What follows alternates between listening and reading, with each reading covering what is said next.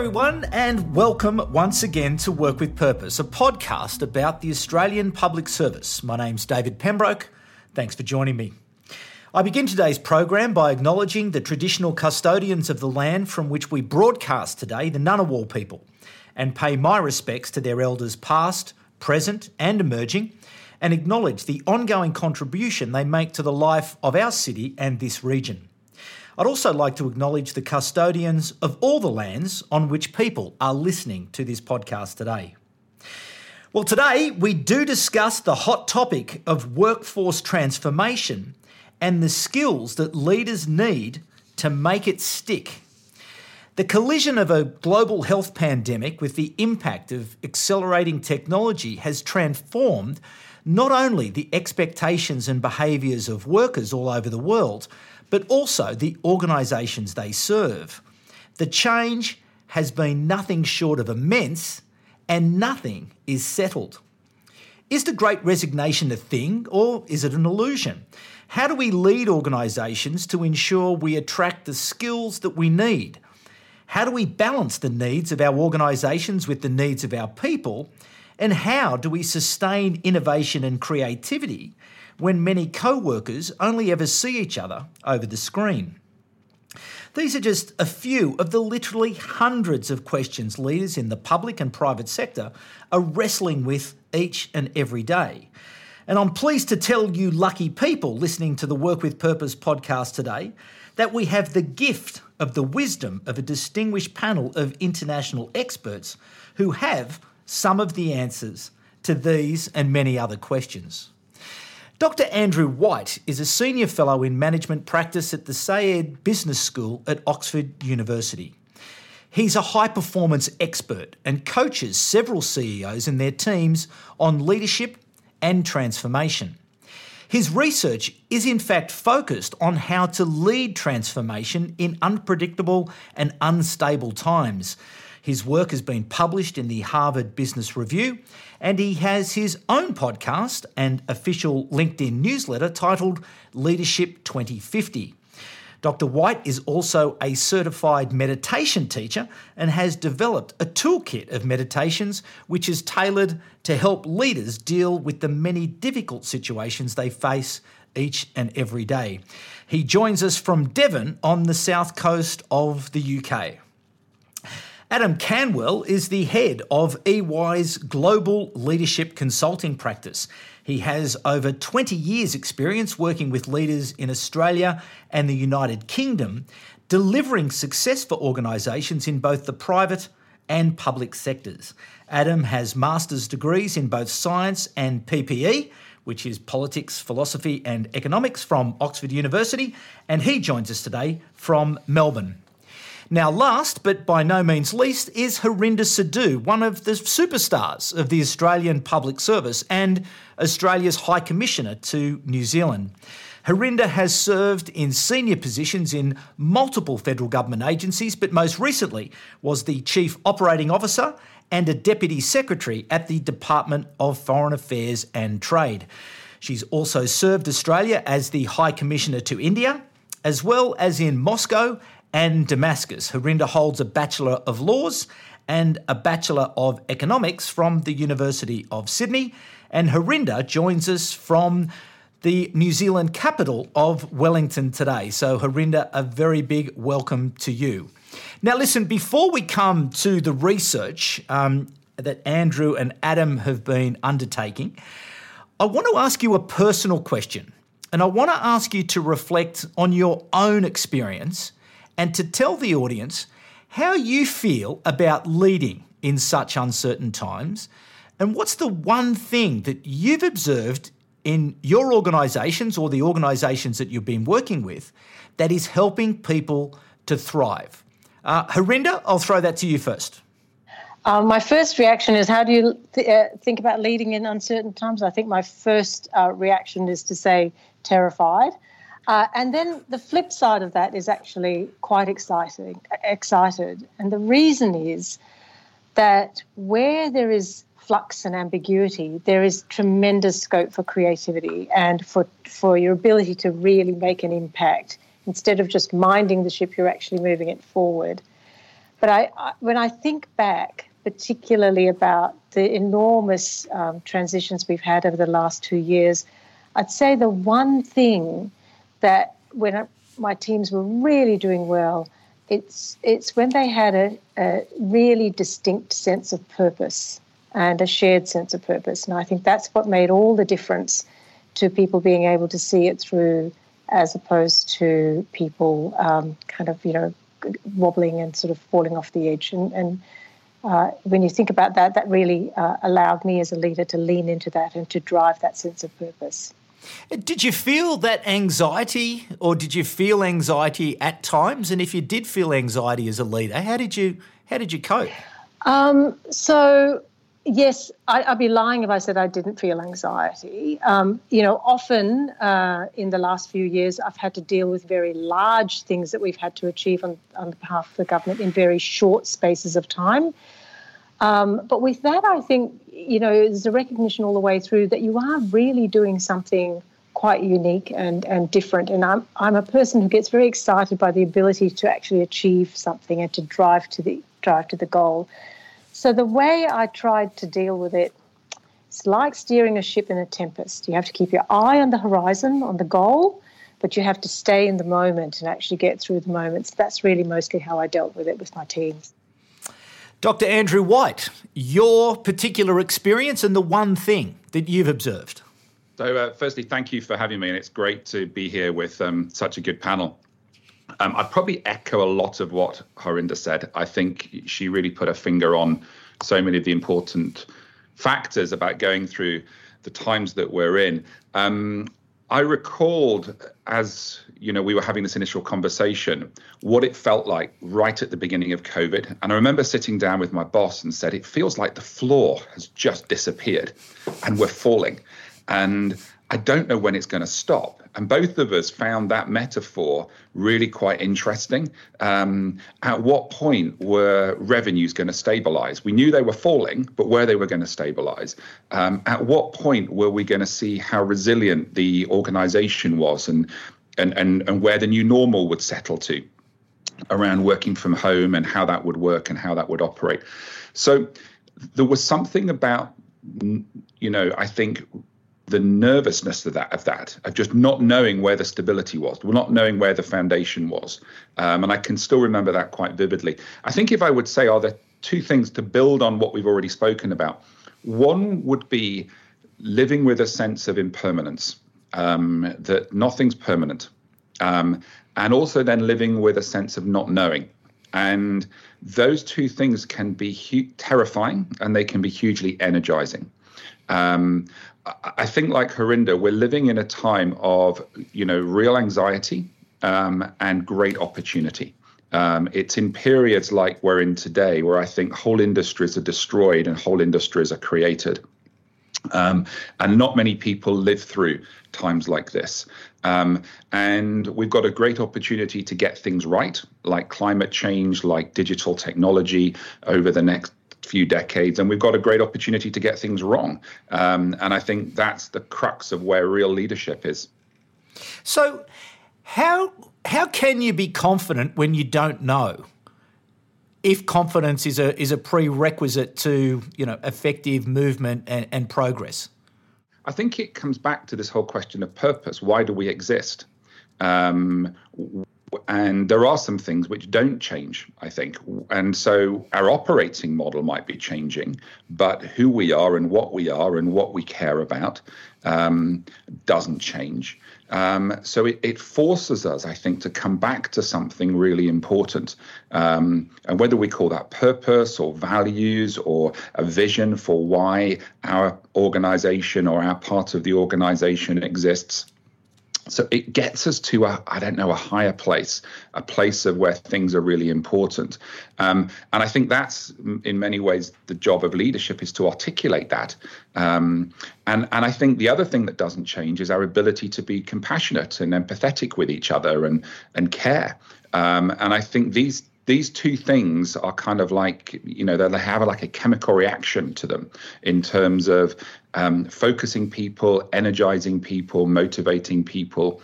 Um, so that's kind of where I, I, would go. It kind of it it kind of brings us back to something um, as to why we exist as people and why we exist as an organization.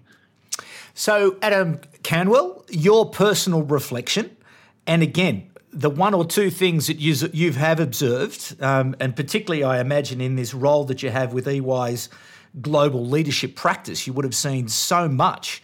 Um, what are, are, some of those things that you've seen that have, have helped people to thrive? Yeah, and um, I, I, I, was just reflecting. I, mean, I think as you ask your question, all of our minds go back to the beginning of this uh, this this two years and and how it felt. And obviously the the answer is extreme anxiety and and not knowing. And um, I, th- I think the key because because what none of our people, our workforces needed from us at that moment in time was us to lead from a point of stress like we, we we had to find a way of anchoring ourselves in a you know something that we believed in so we could lead with purpose and, and, and anchor ourselves and, and take people through it. And that's not having to have all the answers but it's actually leading from a point of belief um, and then being able to be creative and future focused in, in what you're doing. And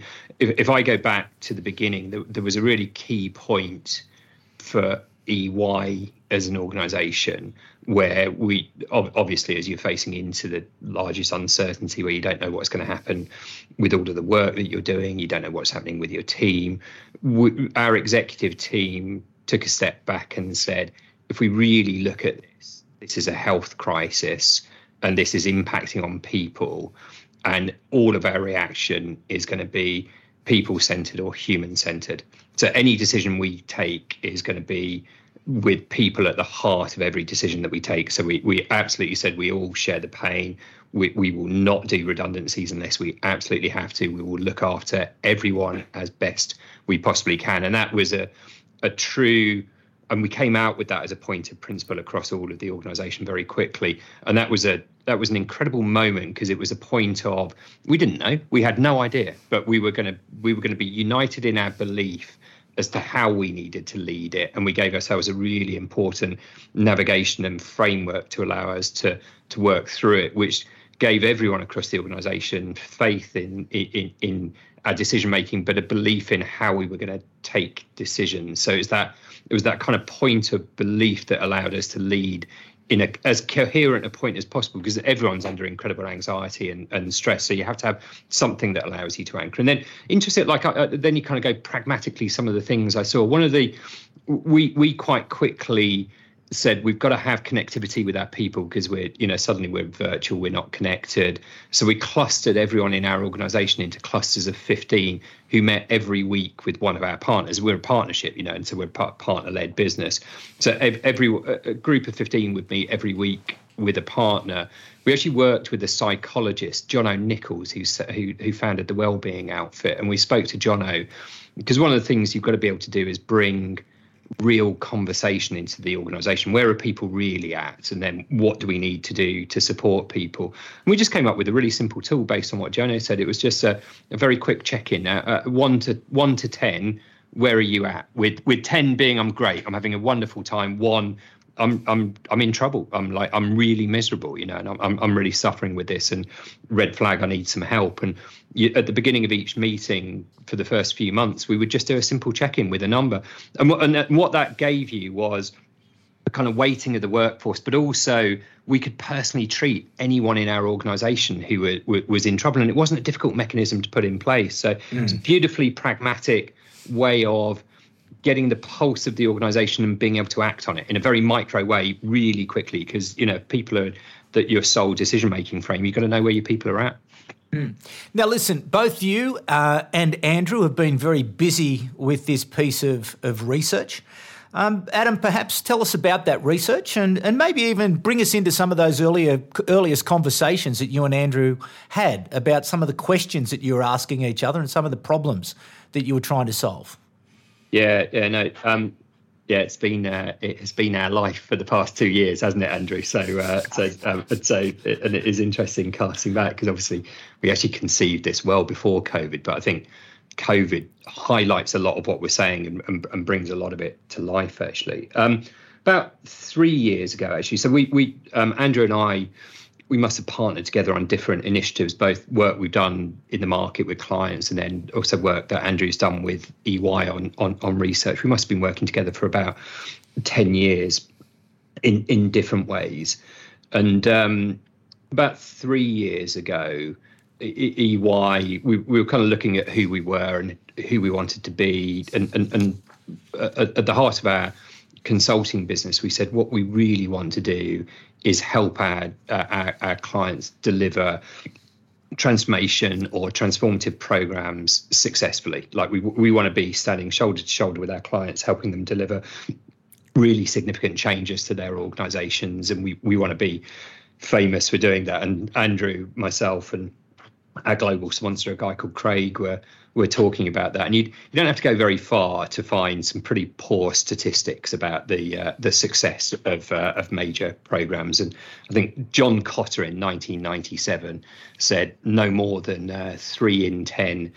Uh, major change programs deliver success in their own terms. So there's there's a 70% failure rate.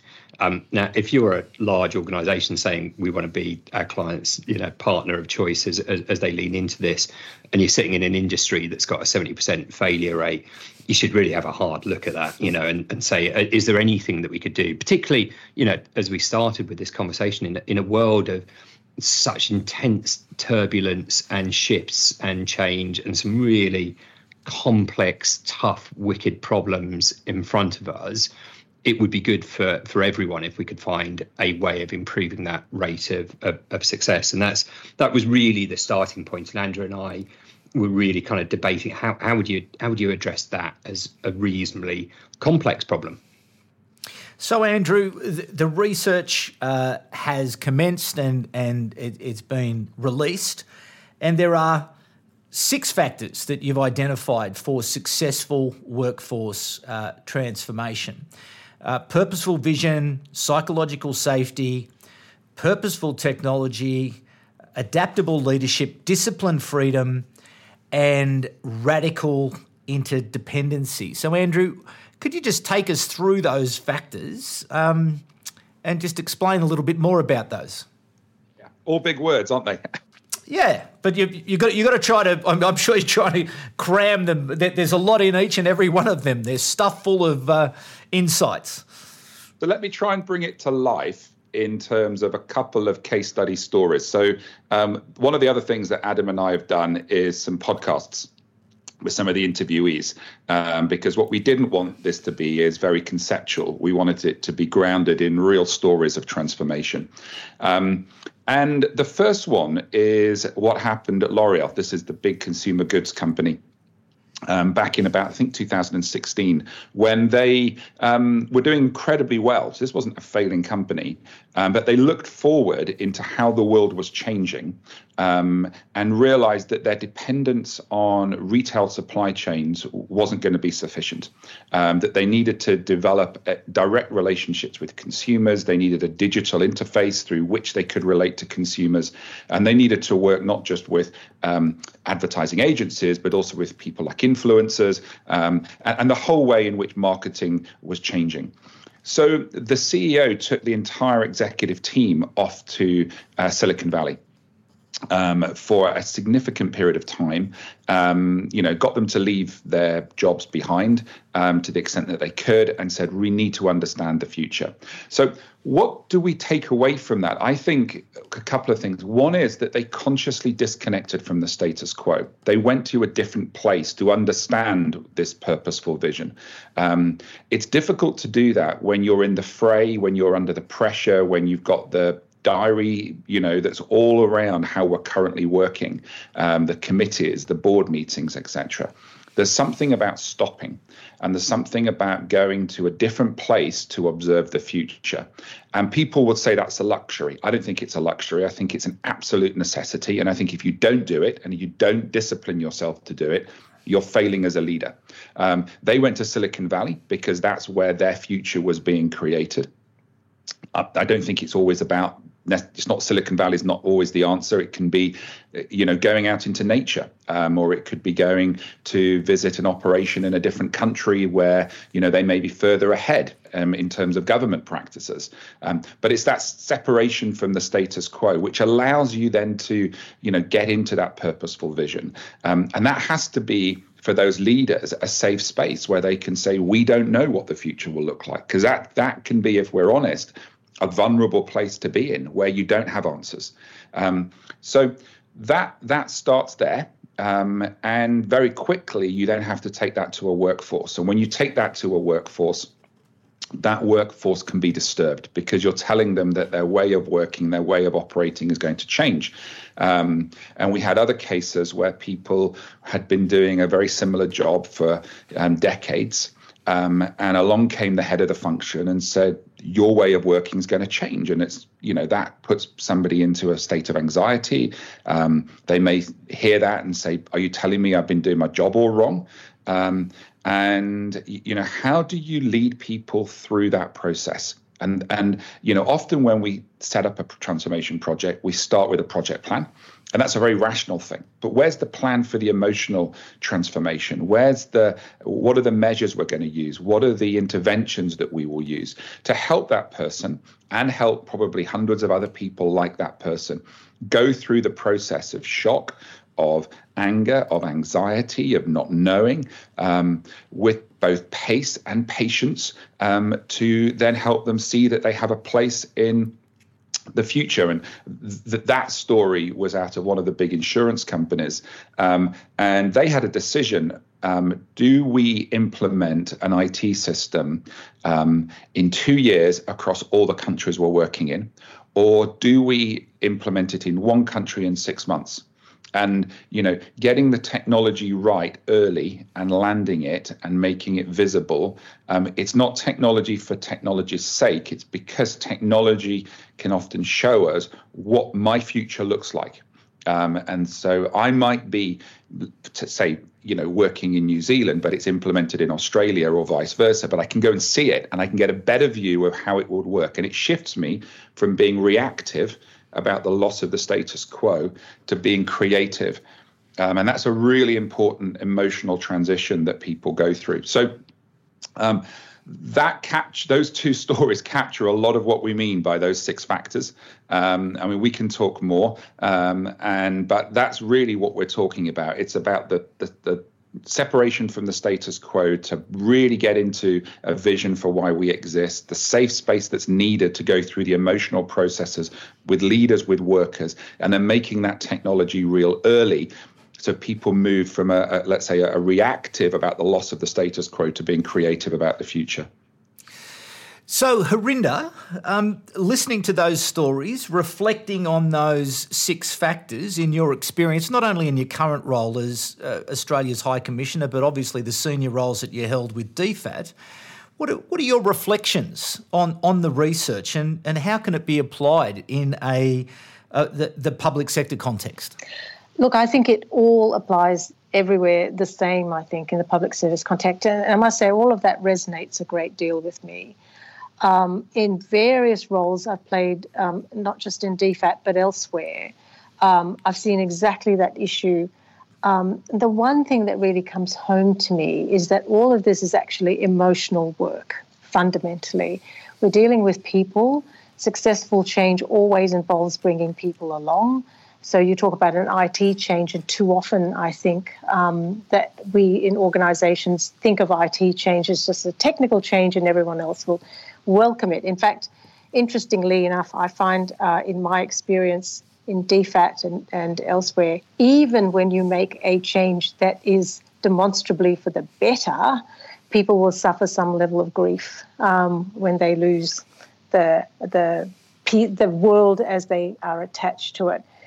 Um, so I think it does resonate. Um, it's not COVID, and I think we can get fixated on COVID, but it's worth remembering that COVID is was a crisis. Uh, it, it's probably led to a bunch of transformational changes. The biggest one being work from home and flexible work, and and the uptick in the use of technology. But um, but there are many other changes in train. There's a couple of observations I'd make though from my experience in DFAT where we had, you know, just give you an example, I mean, we had COVID and we had several different types of work that came from that. Um, everything from helping trade exposed businesses to rescuing Australians and bringing them home. While we had the blast in Beirut to deal with, so a significant consular crisis, we had to evacuate distressed Australians and others from Afghanistan in the midst of all of this. Um, these are all overlapping, multi layered crises that we were dealing with. At the same time as we were dealing internally with leadership transition, uh, while we were trying to undertake some corporate reform, and while outside around us, the world continued to change and shift. So it's when we think about change literature, we always think about managing the one single change from its start to its finish. But in fact, we're in a world where we're dealing with multiple change. And the ability to lean into that emotional work and to give your people confidence and actually to feel that confidence yourself and take you through that, I think is, is absolutely vital in the leadership. And the only last thing I'll say in terms of my, my reflection on all of this is uh, while you as a leader, it really is on your shoulders to um, to articulate the vision and to some, someone um, Allan Gyngell, who's someone I really admire, says the job of leadership is interpreting the future to the present. And I think that's very true in terms of what you're trying to say, is to say there's a vision out there, and that's what it means for you today. And if we can come along that path, I can take you there. And I think that that's a really that's really our task. But the last thing I want to say here was that we tend to forget the leaders themselves. Uh, so we tend to see leaders as these neutral actors who need to have all these qualities, but in fact, they also are dealing with all these changes in the process. So the, the level of emotional work and regulation that you need to have while you are leading your people, it's something I think we need to take into account and find ways to support. So, just in terms then of this notion of purpose, because the research tells us that one of the six factors is this notion of purposeful vision. And in the very first answer um, that you gave, you spoke about purpose. Is it a little bit easier, perhaps, in the public sector because of that purpose, because of that mission, and because of that is baked into the, the, the work that is done in the public sector, that perhaps it's a little bit easier to lead um, because there is that baked in purpose, or what? What are your reflections on on that particular proposition? Yeah, David, that's an interesting perspective. I, I do think that a lot of people join the public service and work in the public sector because they are driven by a sort of a, sense of meaning or purpose. But I don't think it's exclusive to the public sector. The public sector has its share of people feeling that they're doing work that's not purposeful uh, as as anywhere else. I really do think that this boils down to um, the ability of uh, leaders and actually the organization as a whole. So it's not individual leaders here; it's the whole organization, the leadership of the organization, to be able to articulate the purpose, and that goes down to not just telling people what you're going to do, but why you are doing it, and persuading them of that why. Uh, so I've worked in, in roles in you know it's senior role in the Department of Climate Change previously. That was kind of really clear, I suppose, what we were getting to. We were very sort of outcome focused. But when you work in a large public service organization that has a huge amount of day to day administration in it, it can sometimes be difficult to discern the wider purpose. And so there's a task on all of us right through the organization to articulate that and to keep everyone focused on the um, on the on the you know on the goal. Keep their eyes on their prize, I suppose. So, Adam, um, as you listen to Harinder's reflections, what what how would you respond? Um, there are a couple of I- I interesting things that came to my mind as as, as, as, as you were thinking, just on this kind of purpose piece um, and and delivering transformation in the public sector. I, I think um, my experience, and, and actually there's some interesting data in the research that I'll touch on, would say it's an incredible strength of the public service that so many people do join it because it, they they believe in the mission. They they they they're, they're deeply they're deeply committed to it. Of course, that also makes them much more intense critics of leaders when they feel it's not being led in a way that is uh, in tune with how they see it should be led. So it's both a, an incredible strength. If you can authentically tap into it, you can achieve wonderful things. But it's also a dangerous space because you're never going to be perfect in the eyes of of, of, of, of everyone across, across the public service. And we um, we very deliberately with this research when, when we were, were doing this, it, we've got a a global database of, of, of over 2,000 programs, and then we've done deep dive interviews across about 30 organisations. And um, when we when we were conceiving it, we thought that we might find quite quite significant differences between industries or countries or something and that we might end up having a few different points of view about uh, about this actually as we analyzed all of the data there's no significant difference by by by by country or by industry um, across these six levers. They're, they're all true in all contexts. The only thing that you can really see quite clearly in the data is that it, it is much more difficult to deliver transformation or, or major programs in the public sector versus the private sector.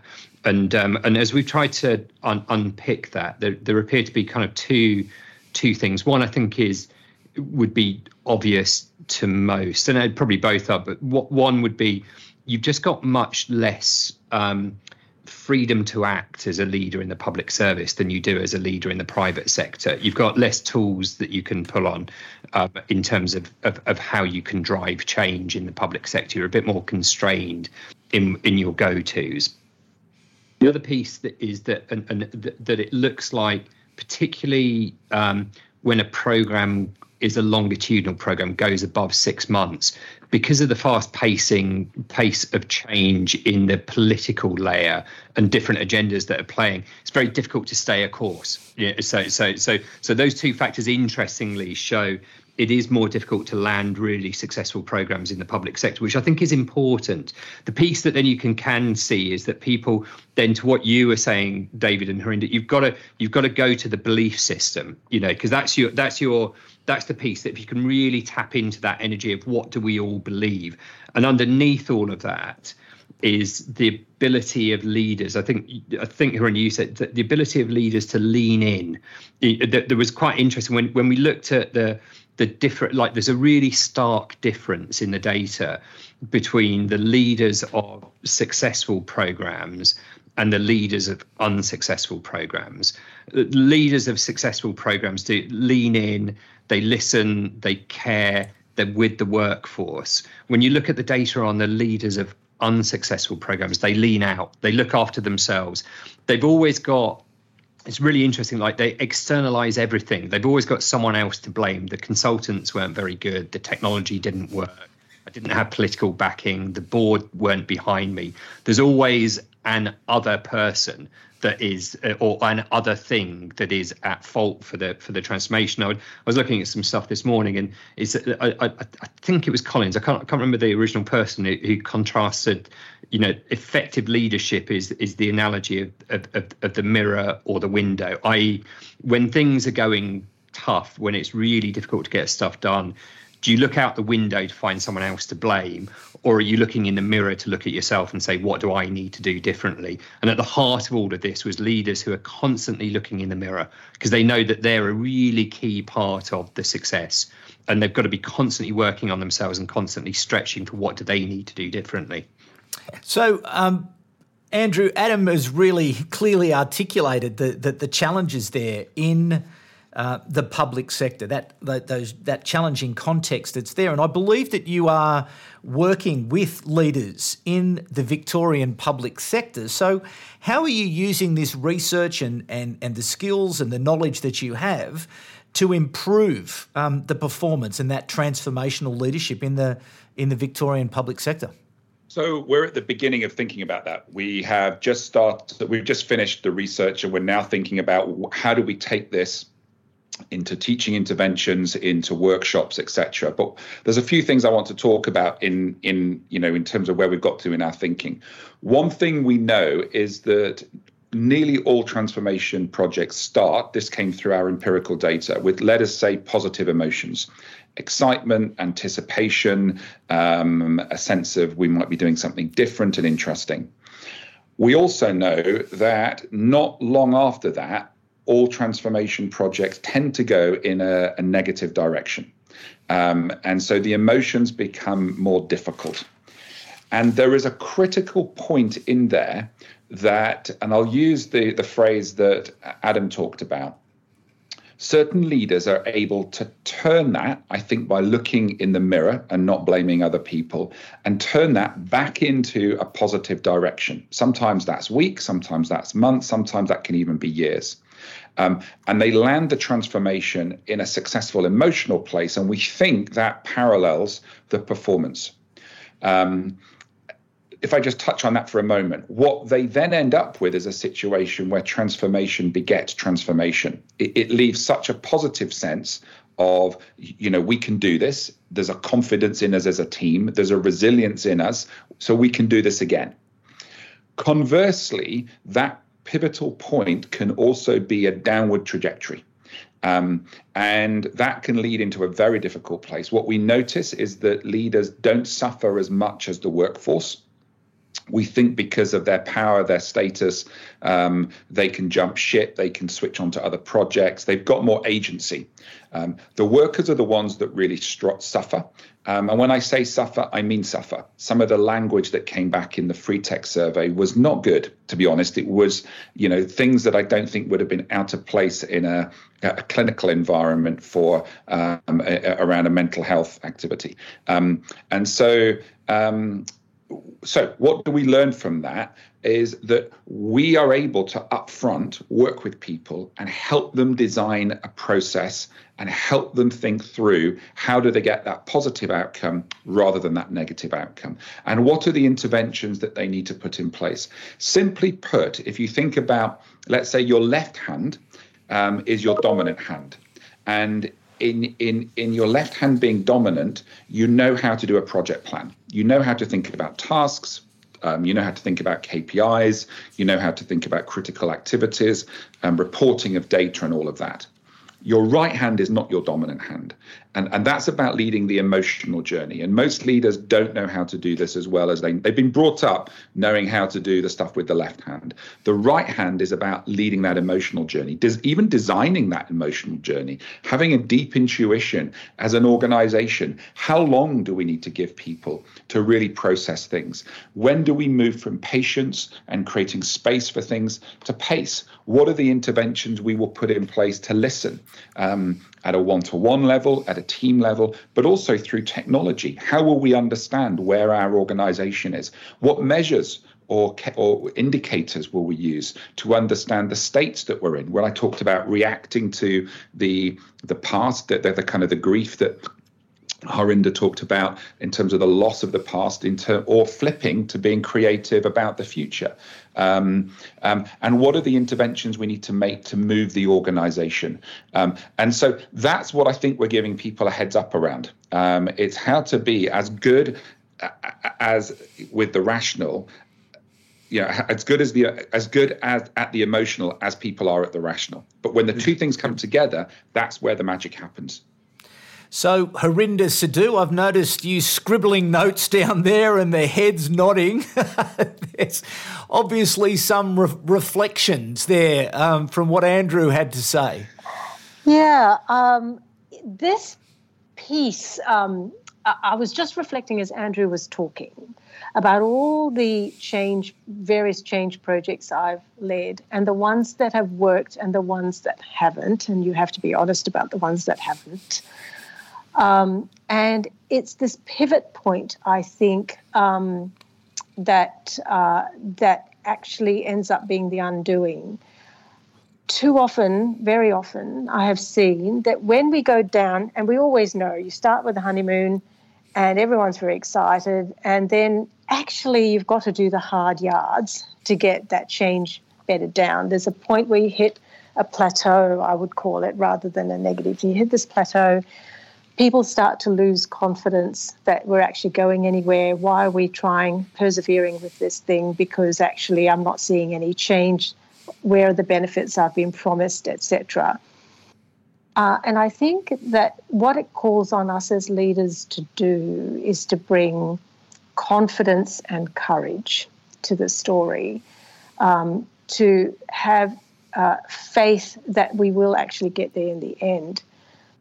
And when I think about the times I've been able to do that, that's come from a point of experience where I have known that we were going to go through. I Always, one of my little sayings is to say, "You're not going to get to the light till you get through the tunnel first. You know, so so letting people know that there is actually going to be a light. Just follow me, and we will get there. Uh, and then it's really incumbent on you to deliver that. But to the, there's a bit of work that has to be done to maintain confidence and faith, and at the same time, to be able to helicopter enough over everything that's going on to start to see when in fact it is starting to go off the rails to be able to make a call. And i was i was leading in the midst of covid um, as coup we were running a very big uh, hr modernization process and there was an, a live debate, and I, I, don't know that we ever really landed on the right spot. Um, that we knew we had to do this work.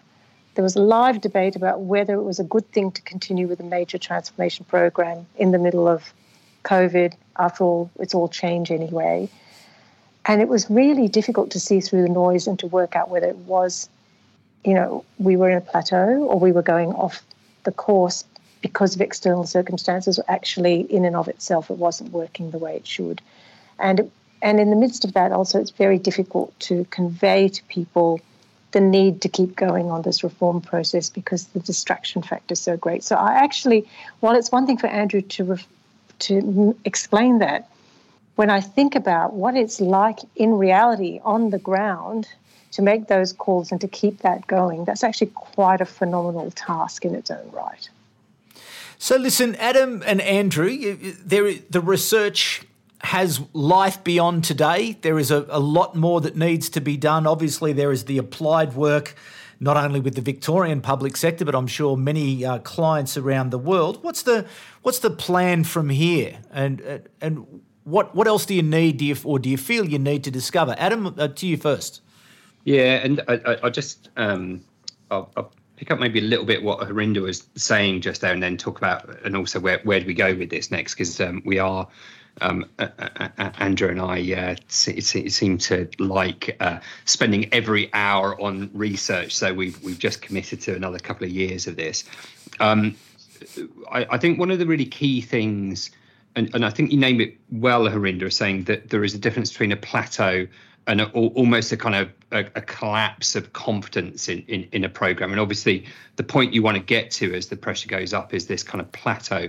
And and and if you if you looked at quite a lot of the psychological research would say, you know, the, the, the, the heightened pressure and the heightened stress of the transformation program is really important because you, you can actually only get through to a transformed state if you learn new ways of thinking, new ways of, of being, new ways of doing. So that kind of heightened pressure, um, where what you get is that the leaders in the workforce having increased pressure on them, but the organisation shifts resource to support them, is a point where you almost create a learning crucible. And it's a really important that so that point of plateau is actually fundamental to the success of the program. Obviously, if you don't put enough pressure, you never get there. If you put too much pressure, you get almost this kind of systems collapse where everyone loses confidence, people can't function, people can't work. So, so how you get point people and the workforce to a productive place of heightened pressure and heightened stress, so we use it for performance and learning, is the key of transformation. That's really at the heart of where a successful transformation happens. Now, of course, what uh, as you were saying, Harinder, that's really difficult to get right. Like that's that's you know you don't deliberately plan for that, or no one really deliberately plans for that because none of us really want to put people through heightened pressure, stress, you know, or, or, or keep people in a place of distress over a period of time. But actually, I, I think the the architecture of that. So you do raise the pressure, but you you you you shift support in effectively is is is is at the heart of success and the the exploration we we we signed up to now is to do a more longitudinal piece of research saying we know that there are in any long-term program there are turning points where you've taken the pressure too far and you've got a bit of system collapse going on. What do you need to do? Where do you pivot to as a leader to bring it back to coherence? Or you haven't put the pressure up high enough. What do you need to do to put it up but at the same time put support in? And so so our hypothesis going into it is over a a, a, longitudinal program above six months, you know, there will be points of turning where you will need to take deliberate leadership steps. And that's what we really want to explore. So we can really explore that plateau. How do you how do you get people there? Can you keep people there? Do you need to give people time off? You know there's a whole bunch of things when you really look at that that i think will be really valuable to explore. So i think it's a key point of what does transformation really mean and how do you get there? And then of course what is the leader's leader's role to kind of you know maintain some sort of equilibrium in the system as you go through transformation? And so, Andrew, to you, as we, we come towards the end of this particular podcast, what, what advice do you have um, to leaders managing that very uh, difficult uh, period around tr- successful transformation. What what advice would you give to them, and what can they draw from the research in order to be better able to manage and make the right decisions when that pressure is on? One word: listen. Um, listen to yourself. Listen to the people that you interact with listen to the people that you don't interact with, um, listen to the broader system, um, use technology to listen. I think, you know, so much of this comes back to working with people on the human journey, working with yourself, working with the people you interact with, um, noticing who you're not interacting with, creating a culture of listening. Um, and it's an innate human thing. Um, and it's it's in some ways it's really difficult to do, and in other ways it's we've got two ears and we've got a brain and we've got you know an ability to understand. Um, it's a hugely human thing to do. Um, and so, if there's one takeaway, I would say it's that. Can I add another one in there as well? Which is Why not? what we start, what, what we started to pick up was a number of the interviewees said we think about transformation being an episodic thing. So I do a project or I'm in a period of transformation and then I'm in a period of stability. And I think we have a sense that that comes out of a 20th century model mm. um, that was largely where management and leadership ideas came out of the manufacturing of cars. Hmm. Um, and where that's created a system that likes predictability, it likes stability. Um, um, now, some of that's due to, in the co- commercial world is how stock markets work because they like dividend stocks, they like predictable quarterly results. Um, our, a lot of our governance systems are set up around this, they're set up around stability. Yet the world we're moving into, I think, is putting us into a place where we are in a continual state of transformation. And I'm not sure that word then works. It's more like we are in evolution, which, if you think about it, is our natural state. Um, if you look at a tree, a tree is never static. Um, a body is never static. A, a flower is never static. It's in cycles of living and dying, and it's in evolution. And and so what that means in practice, I think this is what Adam and I have got to figure out. Um, but I do think there's something about our the ways in which we've created organizations are not fit for purpose. Um, and there is something about oil and water going on at the moment two things not mixing the, the need that the scope and the need for transformation that is being asked of of organizations and the, the capabilities let's call them the 20th century capabilities which were brilliant. You know they have given us so much in the world um, but not being sufficient. So to us that's the big exam question um, and we don't have easy answers to it but i think it's probably one of the most important things that's going on at the moment um, that if we can bring a little bit of understanding around, it's going to be really important. All right, and Harinder Sidhu, I will give you the final word um, from a public sector um, perspective, reflecting on what Andrew has just said. What's what does it mean to you, and what should it mean for the audience, um, leaders in the Australian public service? What do they need to take away? Um, so I, really, I, I, think the thing to take away is all the points that, that Andrew has made. This notion about change and the way our organisations are structured, I think that's a very live conversation in the public service at the moment. Are we uh, really structured the way we need to be to be as agile and to deliver to our ultimate customer, the Australian citizen, as best as we can? So uh, I think that that notion that we need to keep adapting because actually it's our customer set that keeps changing as well. And we need to recognize that very explicitly as we go along. That that is one of those things that can lead back to that sense of purpose that we started off talking about. Can I make one last point here?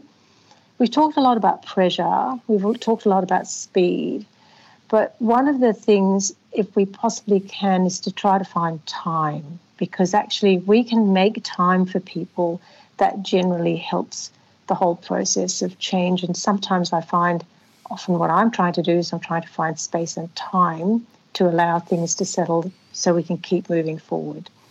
That's but yeah, it was great to really have learned a lot. Thank you. Harinder Sidhu, Adam Canwell, and Dr. Andrew White, thank you so much for joining us on Work with Purpose today. A great conversation, and no doubt uh, we will be coming back to you as you continue the to sit that big exam, and we'll see where your results are for that big exam because it's a fascinating, relevant, live, uh, as Harinder has just said, conversation and topic that needs continued conversation, needs continued debate, needs continued understanding. So, thank you to all of you for your time today on Work with Purpose. And a big thanks, as always, to the teams at IPA and the Content Group for helping to create and produce today's program, and also to the Australian Public Service Commission for their ongoing support. Now, a rating or review for the program always helps the program to be found. Uh, a bigger audience, who doesn't want a bigger audience? So uh, please, if you do have the time, that always helps. Uh, that brings to a close this episode of Work with Purpose. Thanks again to all of our listeners. We'll be back at the same time in a fortnight. But for the moment, it's bye for now. Work with Purpose is a production of Content Group in partnership with the Institute of Public Administration Australia and with the support of the Australian Public Service Commission.